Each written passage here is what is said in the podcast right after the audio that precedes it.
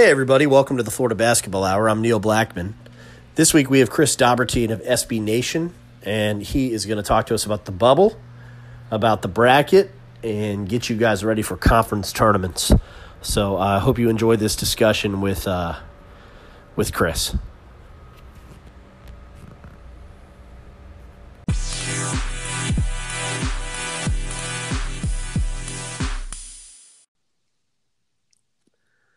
So, um, I'm excited to have Chris Dobbertean from SB Nation, and he is going to talk to us about a bunch of things, starting with what happened last night with the Gators and uh, how this resume that Florida has is is evaluated from a selection committee process. Because we get kind of myopic on our show, like, hey, here's what we think they need to do next.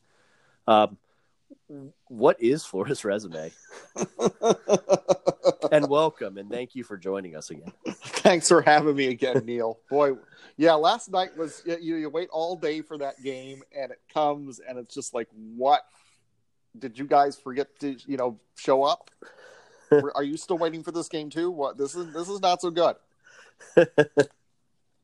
yeah, it was so bad, and and um, you know, I thought and and you know because people that listen to the show know that we've we've been and and continue to be uh, pretty pretty nice advocates for Coach White. Yeah, there were some there were some coaching. I mean, it was just like a wholesale program loss last night.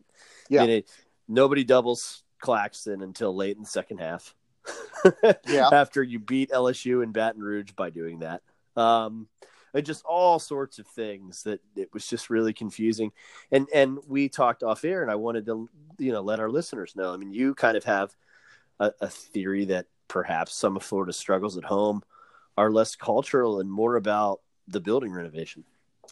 Yeah, and, and I have only I've only been back once since the building has been renovated. And it was actually the very first game. It was that Little Rock game um, in 2016. That that's the only time that I've actually been there since. But even watching on television, it, it just doesn't feel like it's the same. I mean, you, you you think back to how the O'Connell Center used to be, especially down in the lower bowl. It was very kind of ramshackle. Now it's all kind of you know modern NBA. Got this modern NBA lighting. You don't have the garage door in the corner. You don't have the, the scoreboard clock. You know, scoreboards in the corner. You know, it's all seating. There's no more you know bleachers down there, and to me, that's one thing that really just kind of stands out to me is, is the areas behind the baskets don't seem as lively as they used to be back before renovations. I mean, the rowdies are still there. You know, they're they you know doing their thing. Of course, it was spring break last night, which didn't help matters um, in terms of student attendance. But behind the baskets, to me, it seems like it's not quite as lively as it used to be, and that really makes a difference in terms of the environment. So, Chris, I mean, how do the how does the committee evaluate a team that has now three of their three of their home losses are to teams in the top ten that are either on the one, the two, or the three line, yeah. right? Yeah. But but two of them are not good, and they're not teams that Florida traditionally loses to at home. No, they're they're not, but they're also a couple teams that this year, you know, aren't really the greatest matchups for a Florida team that you know is a little bit undersized, especially you know think about Georgia being a lot bigger inside and South Carolina you know, being a, little bit more as well. So well, that's one thing I think you kind of keep in mind. The other side of it is, is, is Florida still has that relatively decent non-conference schedule. That granted, the net doesn't like it quite as much as KenPom or the RPI would have necessarily. It's down, you know, down to 132 according to the network. KenPom, it's you know more around the top 40, I believe. So so that's one thing that that might not help as much as you'd think. Um, the best wins. The best wins coming on the road for the most part really do help. I think that's one thing the committee will will like, you know, beating LSU on the road, winning at Alabama when, you know, teams really kind of struggle to do that. Oh, LSU, you know, actually managed to escape with a win yesterday. Um, that kind of helps. And and again, there's not really any bad losses there other than those two to South Carolina and Georgia, which are quadrant three. But it's not like Washington losing to Cal. so right, right. So so that's one thing that kind of keeps you know keeps me positive that and the net is still good the net's still at 35 that's really definitely in that at large range even though we're still not kind of not really sure how the committee is going to work with that but we're going to go with that as being a positive right now and you kind of look around and, and you look at the other resumes that are out there that are kind of in a similar position. You know, Indiana was a team that you had mentioned. Indiana, who's you know three and twelve in their last fifteen, and has only beaten, and Michigan State is two of those wins. So you yeah. kind of think about that, and actually you kind of look at their resume, and this is where kind of the quadrants get a little bit uh, a little get a little bit messy. You look at their two worst losses are to Northwestern Rutgers, who are in that 90 to 95 range. So they're just a little bit better than the two worst losses than Florida has, with South Carolina and Georgia being just outside of that, you know, at 95 and 102. So, and he kind of looked down the list, and Georgetown's another team that's kind of come up, and and they have a couple really bad losses in SMU, and then Loyola they lost to, and Jamaica back before Thanksgiving, who's 141. Creighton, Creighton, you know, kind of the good thing for them, you know, a team I keep an eye on, just because they don't have any bad losses. Their worst loss came to to Xavier, who's in the top 70 and is kind of in that same position where he kind of had the Big East right now, where you have about six teams that have very similar 500 or so conference records that are pretty much indistinguishable from one another. So, so really, it's an absolute mess this year. And and to me, the thing that really is kind of keeping Florida kind of in the forefront is that that high net and the fact they have a top, you know, 20 road win that not a lot of teams are, you know, really have. So, so let's say this: Florida has the top 20 road win, which I think maybe distinguishes them from another. Let's say, let's just pick another Power Six team, NC State. Yes. Um, another what's one. Their, what's their best win? Um, their best win is against another bubble team, right? Florida has at least two wins in Ole Miss and LSU that are against teams that are going to be in the field. Yeah, by by net, NC State's four best wins are Auburn, who's on the bubble, but I think is going to be okay. Okay. Syracuse okay. and Clemson at home, which are quad two right now. And here's the thing, and this is why I really think they're going to have to tweak the net this year in the offseason. Their fourth best loss is to Penn State, who's 49th in the net with a seriously a losing record. they're 49th in the net with a losing record. So, and and they're not the only team that's kind of in that position right now.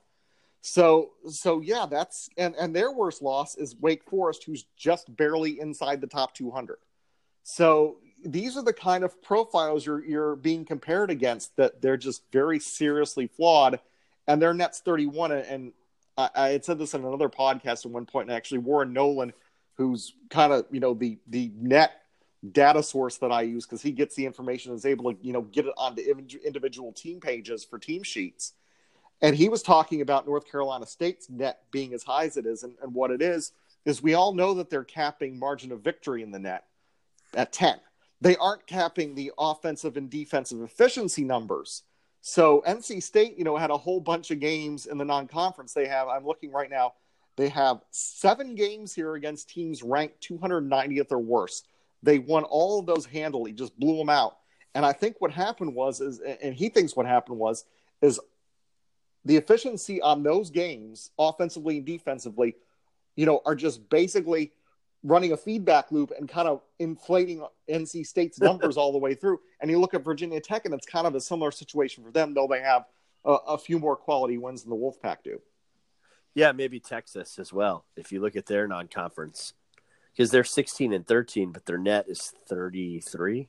Yeah, the net is 33, but their non-conference is, is really good because they're you know they're yeah, well that's true. And NC State's is 300. NC State's is dead last. They're 353 out of 353. that's not what you want. In, in the old days, that would they they wouldn't even get a look at 353. And I think eh, so. Like, if the committee were going to make an example of a Power Six and say, you know what, this is a year we're going to let in an extra mid major. Yeah like it seems like in, right. It seems like if you are looking at a resume and one has Furman and one has NC State, State, it's blind, blind resume test. Furman's going to get in. I, I would definitely think so.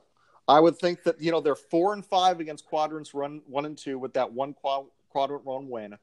NC State is seven and eight. So, yeah, I mean, not quite. You know, a little bit better you know, kind of even in the winning percentage department. But you know, and and honestly, Furman's worst loss is to Samford, which again, quadrants, quad four, but they're 165, and then North Carolina State's is to Wake, who is you know, like I said, just barely inside the top 200.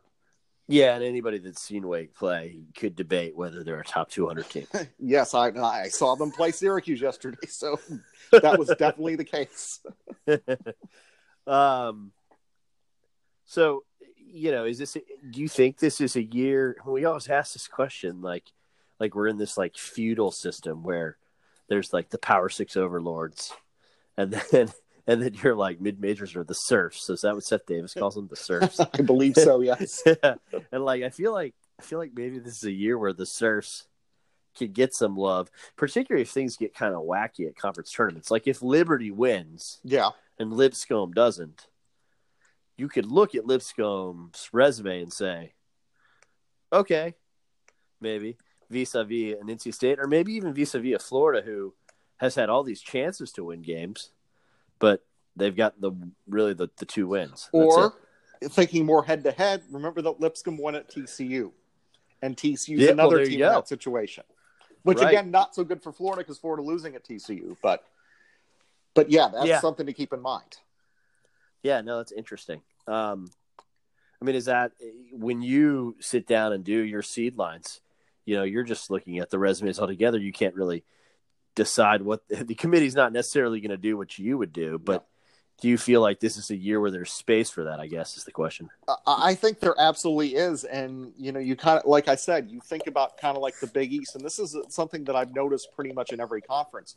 There's not really kind of a there's not really a good kind of a middle group. Second divisions are not as strong as they usually are. Like you kind of think about the SEC last year, the second division was a little bit better, and that kind of helped things out. I mean, for most conferences, it's pretty clear cut. You know which teams are contending, which teams are not. And you know, you think about the Big Eight, Big Twelve, for example, where they have eight teams that are pretty solidly there, and the other two are like, forget it. The ACC, you have nine teams that are like very much in the picture. The other six are completely non-factors. You don't have that kind of that second group that really is kind of a true bubble. You kind of have an in or an out group, and that's really kind of what's making things kind of messy this year. That's interesting. Um, what do you make of Houston now after after what happened Saturday? I have always been a little bit skeptical about Houston, even you know having the even though they beat LSU, just because you know they try to do well in non-conference. Not a lot of those games really pan out, except really for that LSU game. And and honestly, Utah State visited too, and that was another one that actually kind of ended up working for them. And the American hasn't, you know, American has been better this year, but it's still not really awesome because Cincinnati's been a little bit underwhelming. Um, Temple hasn't been able to get out of its own way. UCF really, you know, had a you know had beaten Alabama in non-conference, which kind of helped them out a little bit. But they had really just kind of been floating ar- around in conference play and not really making a serious impact until yesterday. So, so to me, it's kind of like, yeah, this team, you know, has potential. They have a good record, but we don't really know how good it actually is, and uh, I think that really kind of is going to hurt them in terms of seeding. What about um so I mean I would think that if that's your evaluation of the team that's winning that league then you know UCF might be in a more precarious position than than maybe they think. Maybe, but maybe not, just because again, UCF is kind of doing a little bit more than what other people put in their position have been doing. You know, I think going out to Houston and winning that game really did wonders for their profile because looking at it, I mean, they've got two sub 100 losses, and one is to Wichita State, who's probably going to be in the top 100 at some point because they're they're getting you know back into some semblance of being what they used to be, even though they're not going to be really a postseason contender this year. But they're winning again, and FAU, who's barely in the top 150, you know that's probably going to still be a quadrant three you know loss for a while. But but really, that's it. Everything else, they pretty much you know taken care of all the games they needed to take care of, and that's a lot more that can be said for a lot of the competition out there. What's your what's your least favorite? This is kind of off the the beaten bubble bracketology path, but what's your least favorite first round game? Like is it eight nines? Are you a person that's like these eight nine games are teams from power six conferences that kind of sucked and but didn't totally suck so bad that they missed the NCAA tournament and like it would be just so much better if it were like Northern Iowa taking three pointers with like nine, you know, 20 seconds to go against Kansas then, right? Like, um, who was the guy that hit that shot? I forgot, but but you know what I'm saying? Like, what's Yeah. your what's your what's your what's the first round? Like, everybody loves the opening weekend, but Yeah. there's always there's always something, and you're just like, why am I watching this game? For me, it's eight nines. Yeah, eight nine is pretty much as close as I get to despising anything that has to do with the first weekend of the tournament. because because as you said, it's just I'm looking at the list of teams here, and right now, you know, it's the the eight list on my seed list is Baylor, Auburn, Ole Miss, and Syracuse. Oh, which you know, granted, one of those teams I you know I care about, and that's fine. So that's one Yeah, game I'm not right, going to right. be mad about. And then the other is Washington, Louisville, Oklahoma, and UCF, and it's like I'm looking at some of these matchups, and it's like, eh, these are it's you know it's kind of like bowl games where you get tired of seeing the same kind of bowl games over and over again. That's kind of how these eight nine game matchups feel to me a lot of the time. Yeah, I mean, I, I think I could get behind Ole Miss just because it's a great story. Year one under Kermit Davis. Yeah, Um, but you know, I can't. I don't know how thrilled I'd be about like if it's a ten thirty game and it's Oklahoma Ole Miss, yeah, like, and it's truTV, and you know, and there's no more Gus Johnson. Like, what am I watching this? yeah. okay, that that's kind of. I, I thought that would be your answer, but you know, because some people are like, that's an argument to put in more mid majors, right? The eight nine game sucks, and I'm like, well, they're seated too high at that point, so it's not really an argument for that. Yeah. But, um, And that's also the point uh, this year, the point of the bracket where I'm putting my seed list together where, where the teams really start to kind of blend together. So I so I'm getting to that point, especially line nine. Line eight, you know, there's kind of some differentiation there, but once line nine rolls around, I'm like, wh- why why do we still have six why do we have 36 at larges this year again? Who, who's a uh, who, who's give me a bubble team that you look at and you say, I wouldn't be stunned if they were in the Sweet Sixteen. Oof. That's a really good question. I'm going to say one team that I would keep an eye on eh, is Arizona State. Just Okay. because, you know, they seem to kind of get, they, they're one of those teams that seems to really love to play up to their level of competition or play down to their level of competition. And if they get in one of those kind of those 5 12 kind of matchups, they're probably looking for right now 5 12, 6 11, where it's going to be kind of even, you know, that's going to be a coin flip game for them. But if they get out of it and play, you know, a four seed or a three seed in the next round, that would be a matchup that I think would be kind of terrifying because they have enough guys who can kind of kind of go off and hit shots that that you know that could be a shocker. So I'm gonna kind of cop out and say Belmont Yes. because like I could see Morant just taking over that conference tournament, and we're we're gonna talk to Chris about conference tournaments in a minute. Um, and Belmont losing, Yeah. and then Rick Byrd being like, "Well, I have an NBA player in Dylan Windler, Yeah. and I have Kevin McClain who can hit shots from 28 feet, and we're not like Grandma's Belmont, And, you know, like they can match up with people for once." Yeah, and, and that's the thing. This is Belmont is a team that you know every time they get in and every time they get a twelve or a thirteen, that's the team that people like. Oh, this is the year Belmont's going to do it. No, this year we're not crying wolf here. This is the year Belmont really can do it. And and uh, and it, you're, if you're talking about Lipscomb being an at-large candidate, they beat Lipscomb twice. So yeah, they they're right now. You look at their profile; they're five and two against Quad One and Quad Two you're you're going to have a hard time finding even power conference teams with a winning percentage against the top two quads. That's that good. So yeah, they're gonna they're gonna get a look.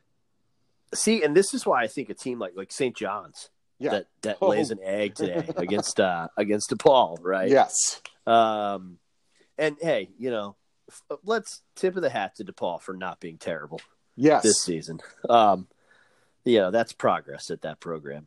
Um, but like, if I look at St. John's resume and I look at Belmont's, I mean, I'm going to be honest with you. I'm going to put Belmont in. Yeah. Yeah, I mean St. John's does have the really good, you know, they have six quad one wins. They swept Marquette, they beat Nova once.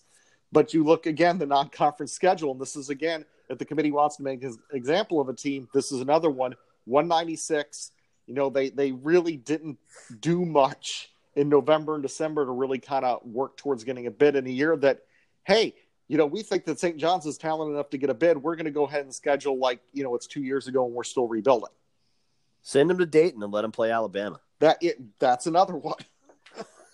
because Alabama's another one of those teams where it's like it feels like it's like Alabama and Seton Hall are both trying to just make that win over Kentucky just carry them over the finish line, and they're not willing to put in the work to actually, you know, do anything more to kind of push them towards the goal. and and I think those are two teams that I really think are are, are going to have to be very careful over the next two weeks. Yeah, and I think that's sort of like you mentioned it earlier, but for for the Florida people that are like, where does Florida fit into this conversation? Like, it's amazing that Florida's win at Alabama, yeah, could like linger as the like, who are we sending to Dayton tiebreaker if everything goes terribly for Florida in the next three games? And we we you know we kind of talk about loss numbers because you know Florida you know has 12 losses right now, and people are like, well, that's good, but keep in mind LSU at home in Kentucky you know, that's potentially two more losses there, which would be 14. And then right. if you lose, you know, unless you win the SEC tournament, at which point the losses aren't going to matter because you have the bid, you're going to pick up a 15th loss at that point. And the thing is, though, we had two years in a row, we've had a 15 loss team get in both times out of the SEC with Vanderbilt in 2017 and Alabama last year. And honestly, I think that's probably going to have we're probably going to have another 15 loss team if not multiple ones this year just because we're not at the situation where we were last year in terms of a whole bunch of double digit loss teams getting in um and the year before really uh, it's kind of been a thing over the past few years with, with the expanded field but this year like i said with the conferences kind of being stratified and, and there being a whole lot more single digit loss teams out there that are kind of dominating the top of leagues. We don't have as many, you know, 10, 11, 12 loss teams, but we really have the possibility just because of what's out there of having multiple 14 and 15 loss teams getting in, like Texas, you know, Florida, Alabama, kind of in that group right now. Um, if things break right, you know, you could have Creighton. So, yeah, it's it's going to be very interesting to see how many you know really te- teams we kind of have going in that are going to be kind of making history on that front. Yeah, it's not. It's it's a bit of dubious uh, history, but certainly, you know, it's crazy. I mean, just so much happened last night with the Gators in terms of squandered opportunities. I know in a, a bunch of different places they were on at least an eight or a nine. Yeah, entering the game, and you know, by all intents and purposes, it was basically a, a, a play, a puncher ticket game in my view. Yep. I mean, it was. It's hard to imagine them getting left out with with ten wins in the SEC. Yeah, and they lose, which also means that they're going to have to play on Thursday, barring a miraculous week. Yeah. Uh, in Nashville. Because what um, was it? They went from like fourth to eighth? Fourth to seventh or eighth. They may be eighth. They really might. But I know the they thing... beat they beat Ole Miss. Yeah. But I, I think the schedule sets up where Ole Miss is likely to get ten wins. Yeah. The thing, so. the thing that got me though when I saw that projected SEC tournament bracket up there was like, I'm looking at it like that's that. Sure, that's the four seed, but those are not good matchups. It's like a whole bunch of teams. that it's like Van, Vanderbilt and Missouri, which I'm like, I, I guess Vanderbilt's fine. Missouri's kind of a tough team, but then it was Georgia again. You know, you know. Well, Georgia was on the losing side, so it was uh, yeah. So I think Georgia was in there, and it, it was just I was just looking at like this is just a whole bunch of teams that Florida is not going to play well against. Well, yeah, and I felt like I feel like Florida, like if South Carolina's a team. They yeah, South Carolina. Yeah, South Carolina I, was I kind of, five. I don't mind that one. Yeah, I don't mind that one. Florida led that game by 14 and never should have lost. Yeah, um, and and in his tenure at Florida, now I say this after yesterday's debacle, but um, traditionally Mike White's been pretty good the second time he's yeah. gotten a look at somebody. Um, you know the, the, staff makes good adjustments. Yeah, uh, we saw that with Butler this year, right? Oh like, yes, they knew what to do. Yeah, um, and and so I feel like you know they're not gonna a they're not gonna have Anthony Jordan not calling hook it, hook calls on on Silva. Yeah, late in the game, like they're you know one would hope uh, that they'll they'll yeah. get those calls at least once, and then um, you know I don't think they'll they'll let us 14 point lead slip. And South Carolina seems to be trending the wrong direction. But you know, there are there are some pitfall Thursday matchups for the Gators. Yeah. Um, and I don't think I don't think Florida is in a position where they can lose every game and still get in. Where they No. go four, the committee does not like you when you lose four straight games. No. So they're going to have to figure out a way to win some to win a game here in the next in the next week and a half. I think. Yeah, I'm I'm, that- I'm, I'm hopeful. I'm hopeful that you know Wednesday will be it because, as you said, you know, getting LSU a second time. Granted, like I said, playing at home right now it's not the same, but like you said, Mike White makes good adjustments, and this is a team that Florida's already beaten once. So Yeah, and the, and the Tigers have been fortunate in some of their uh, road wins. you might say, they, they sneak out of Georgia. I mean, they were that Alabama game was one possession with a minute to go. yeah. Um, so Kentucky, I mean, a game they probably shouldn't have won, and then of course even you know the Tennessee game at home. right, Very Yeah, no, questionable. good- great point. So, yeah, I mean, it's not like it's not like they blow people's doors off on the road. Um, and and you know, so I think that that's all good, and certainly they should. Florida Florida has to know the stakes now after what happened Saturday. So it's one of those. You know, if this program has an mo in the last two years, other than like confa- it's confounding home losses and then rally from confounding home losses.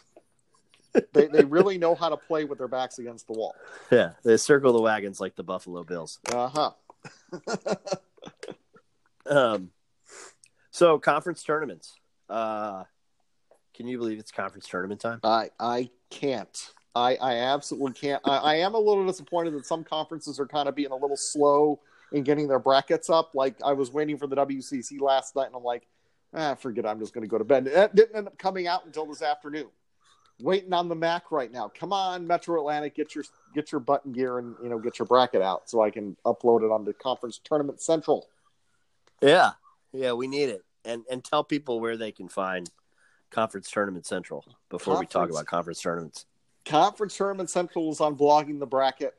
Um, I try to get everything updated as quickly as I possibly can, but like I said, the conferences sometimes don't don't don't. I'm gonna retweet it again. Yeah, I'm gonna retweet it again, and and we'll retweet it from the uh, Florida BB Hour Twitter. So we'll retweet it from mine and there, and and everybody listening, you know, make sure you go to this because it is like my go-to research because you don't have to click multiple things. Yeah. um, which is which is always good. What's one that starts this week that you're jazzed about? Um, the Ohio Valley. Even though we really kind of have to wait until Friday to get to the good stuff, because the Ohio Valley is one of those conferences that does the the step ladder bracket where the the top two seeds get the bye all the way to the semifinals, so only have to win two games. And of course, the two teams there that got that are Belmont and Murray State, who we've already mentioned. And you know, the two teams that are the three and the four seed are kind of interesting in that it's Jacksonville State who's beaten Belmont twice, and it's probably the Yeah. reason why Belmont, you know, isn't kind of a, a stone cold at large lock at this point. And Austin Peay, who's pretty good as well. So I mean, you have four pretty good teams, and, and you know the the double header, which will be on ESPNU on Friday night, would be potentially Belmont and Austin Peay, and then Jacksonville State and Murray State. Belmont is probably very thankful they don't have to deal with Jacksonville State probably for a third time this year until maybe Saturday, which will be that'll be the first official um, ticket scanned for the NCAA tournament this year. So that's interesting, I- and that's one of the ones that I'm really excited about too. And I'm kind of hoping for that third Jacksonville State Belmont battle, just because I feel like those, you know, those teams. Jacksonville State defends really well. I mean, to be like they're in the top 80 in in defense efficiency in KenPom, which is pretty remarkable for somebody from the OVC. Yeah. actually, and like they're perfectly content if that game is played at a snail's pace, and that irritates McClain and Windler. Yeah. and so it just becomes like, how do they react to that with so much on the line? Yeah, because I'm looking at the I'm looking at it right now, and the first game played in Nashville was 69 possessions, and of course the second one that they played in Alabama was you know 85, but that was an overtime game. So Yeah. Belmont Belmont tried to speed them up a little bit, and it didn't really work out because they ended up losing that game by 11 in overtime. So, which is just kind of funny how that works out. Yeah, no, that's interesting. The the, uh, the kings of overtime are LSU. at Yes. five and one in overtime. But but uh, yeah, it's weird to lose by eleven in overtime. That's that's very unusual. So so that's one to kind of keep an eye on. The the other one uh, starts actually Monday, and that's the Atlantic Sun, and that's one that's played all on home courts, and of course that's your that's your two biggies, Lipscomb and Liberty. And honestly, if anybody else wins that tournament, they're going to probably be headed to Dayton because they're all pretty much terrible. Well, we have a bit of an interloper there because they're letting North Alabama play in their first season of eligibility. So if North Alabama goes on a run, it's kind of like Stetson a couple of years ago when Stetson played when it was ineligible and got to the final. And in that case, the ASUN bylaws are such that, or the ASUN rules are such that the regular season champion goes, not the loser of the conference title game, if that team happens to be the only you know eligible team left. Okay. So Well, you know, the real fly in the ointment in that one is North Florida, right? Yeah. I mean, they've won seven games in a row. yeah, I think they're the. I think they might be the third seed. yes, they are. They are the ones playing North Alabama. Okay. Yeah. There you go. Yeah. So And, and they enter- and they even beat Liberty, so and that would be on Liberty's side of the bracket. So something to keep in mind there. That is pretty interesting. That you know, because you don't usually like those are the teams you watch, and and like if you, you know, a lot of times you're not paying attention, and you're like, well, Matt Driscoll's team is really hot right now. And so that's how when you fill out your bracket, when you get your bracket in your cold hands in two weeks, or, or your warm hands if you're not in Chicago, um, Yeah, you're you're like, hey, how'd this North Florida team go 18 and 16 and get in? You're like, well, they won their last nine games. That's how. yeah. Really wouldn't shock me. No, Um, no. Uh, what I, I said the American, um, because I like I liked Houston a lot more until I watched them for forty minutes this weekend. Uh, the American was one for me, the like next tier beyond the Power Six, and Yeah. in fact, I'm looking forward to the American tournament more than probably the Pac-12 tournament. Um, but why? The Pac-12 tournament just could be unbounded wildness. That's true. It could be complete chaos with Bill Walton. Yeah, and then you know the Big East, you know, with so many teams kind of hovering around 500, who knows? That's you know a whole bunch of coin flip games there, especially with you know Marquette now not you know playing quite as well as you know they were playing even a couple weeks ago. So you're, I mean, you love Syracuse. Like, what is your view of the Big East tournament in the contemporary world? I mean, it's still at the Garden, but but I mean, how have you adjusted to that as as a college basketball guy? It's been hard for me. It's it's not the same. It's not the same teams, especially when you basically have half the Big East not being on the East Coast. And granted, you know, it got a little bit like that when you know we kind of had gone into the 16 team. You know, let's call up all these teams from Conference USA and you know expand the league westward and southward. You know, it's not the same, but you still had you know still had a core teams, and you still have a core teams with this group. But there's still a lot of just unfamiliar kind of names. It's like, you know, Xavier, weren't you in the A10? You know, not too long ago. Butler, weren't you in the A10 for you know a minute and a half not too long ago? Creighton, why aren't you playing Wichita State? They're in another conference that's kind of related to this one, but not really anymore. It's it's just a really strange group of teams, and it, it's not the same. Yeah, no, that that's true. I think that's right. What? Let, let's put let's put Chris on the spot. What what tournament of the Big Twelve, the the SEC, and the ACC, which one gives us the best chance for a chalk Saturday semifinal, Oof. or chalk Friday semifinal, as it were? I would normally have said the ACC, but we don't know kind of what's going on still with Zion Williamson. I think I think that's kind of one thing there to kind of keep in mind. And Florida State's weird, right? Yeah, and, and the Big Twelve is out too because you're potentially going to have Kansas as like the three seed, and they're playing virtually at home. So what was my third option? so you're going with the Southeastern Conference. yes, I'm going Whoever- with the Southeastern Conference. Yes. So LSU, Kentucky, Tennessee, and whoever is the fourth seed Yeah. plays on. All right, I like it. Yeah, I, I, like it. think so, and especially you know playing in Nashville with Kentucky and Tennessee, you know having good fan support, I think really that's going to kind of be there. And you know, if, if Florida had been the four seed, I might have been a little bit feeling a little bit differently just because I like I said, I didn't like the matchups kind of in that section. Yeah. But now, now it's like no, let's let's go LSU, Tennessee, Kentucky, and whoever the four seed is. I think that's probably the most likely option of the three.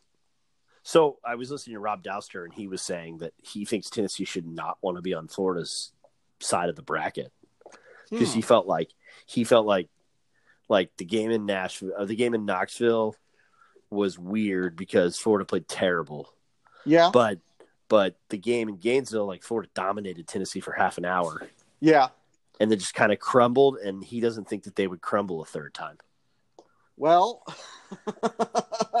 I was like, Rob, I mean, I, I'm all for this theory, yeah, right? But but I don't know, man. I it's so hard for me to see like Grant Williams and Admiral Schofield losing to Florida in the conference tournament. yeah. That's the thing. I mean, we're all you know we're all in favor of, of like we said, Mike White making good adjustments, but that that can only go so far when you're dealing with a team with that kind of talent level. So, yeah, I think that that to me that's one that I think I would probably you know say not so much. I think that Tennessee probably wouldn't really have too much to worry about if they had Florida waiting for them in the SEC tournament bracket.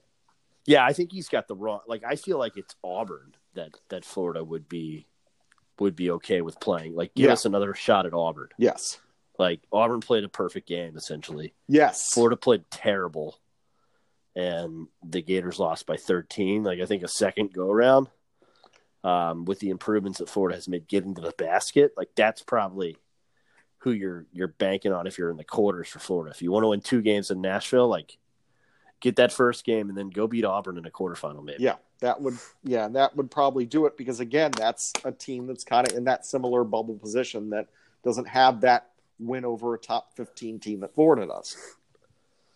So um, let's put Chris on the spot one more time, and then then we'll call it a night. But I, this one's hard for me too, and that that's why I just ask experts things. Um, would you rather see UNC Duke again, or you, or would you rather see Zion play and see if Duke can beat Virginia three times? I definitely want to see Zion back and try to see if they can beat Virginia three times because that that second game in particular, I don't think that there's any way that they're going to shoot that well against Virginia again. Okay, see, this is we agree on this, and I know it's like it's like we. I mean, we're probably going to get struck by lightning for the blasphemy of rejecting a UNC, but but like, give me, let me see someone beat Tony Bennett's team a third time. Yeah, because I just I do not think it can be done. You want to talk Um, about adjustments? I think that that's Yeah. I don't think that that's going to happen a third time. I I don't either, and and it's so uh, I don't know. I, I if you had asked me a week ago who's going to win the ACC, I would have said Virginia. Yeah. And if you ask me now who's going to win the ACC tournament, I still say Virginia. Oh yeah, Um, but but so much of it is like what happens with Zion. It's the same thing with the Big Ten tournament, right? Like, what is Michigan State now? Are they just going to be Cassius Winston yeah, versus the world? I mean, I'm cool with that. That's that's kind of it's kind of unique for Michigan State to be in that underdog role. and of course that sets up a very another very interesting question: What happens if Indiana plays Michigan State again? right, right. Um, it, and then Michigan has an injury that, could, Yeah. you know, Charles Matthews, yeah, Yeah, so that I mean, I don't I don't know what what the deal is. Like their favorites are so I mean, it's hard to figure out that league. And then like there's Wisconsin just kind of plodding along and you're like, "Ah, maybe they'll win the conference tournament." Well, the thing with Michigan is though, you look at what they did against Maryland today, and you know, going back into Thursday, what they did against Nebraska, and of course, winning at Maryland is a heck of a lot more impressive at this point.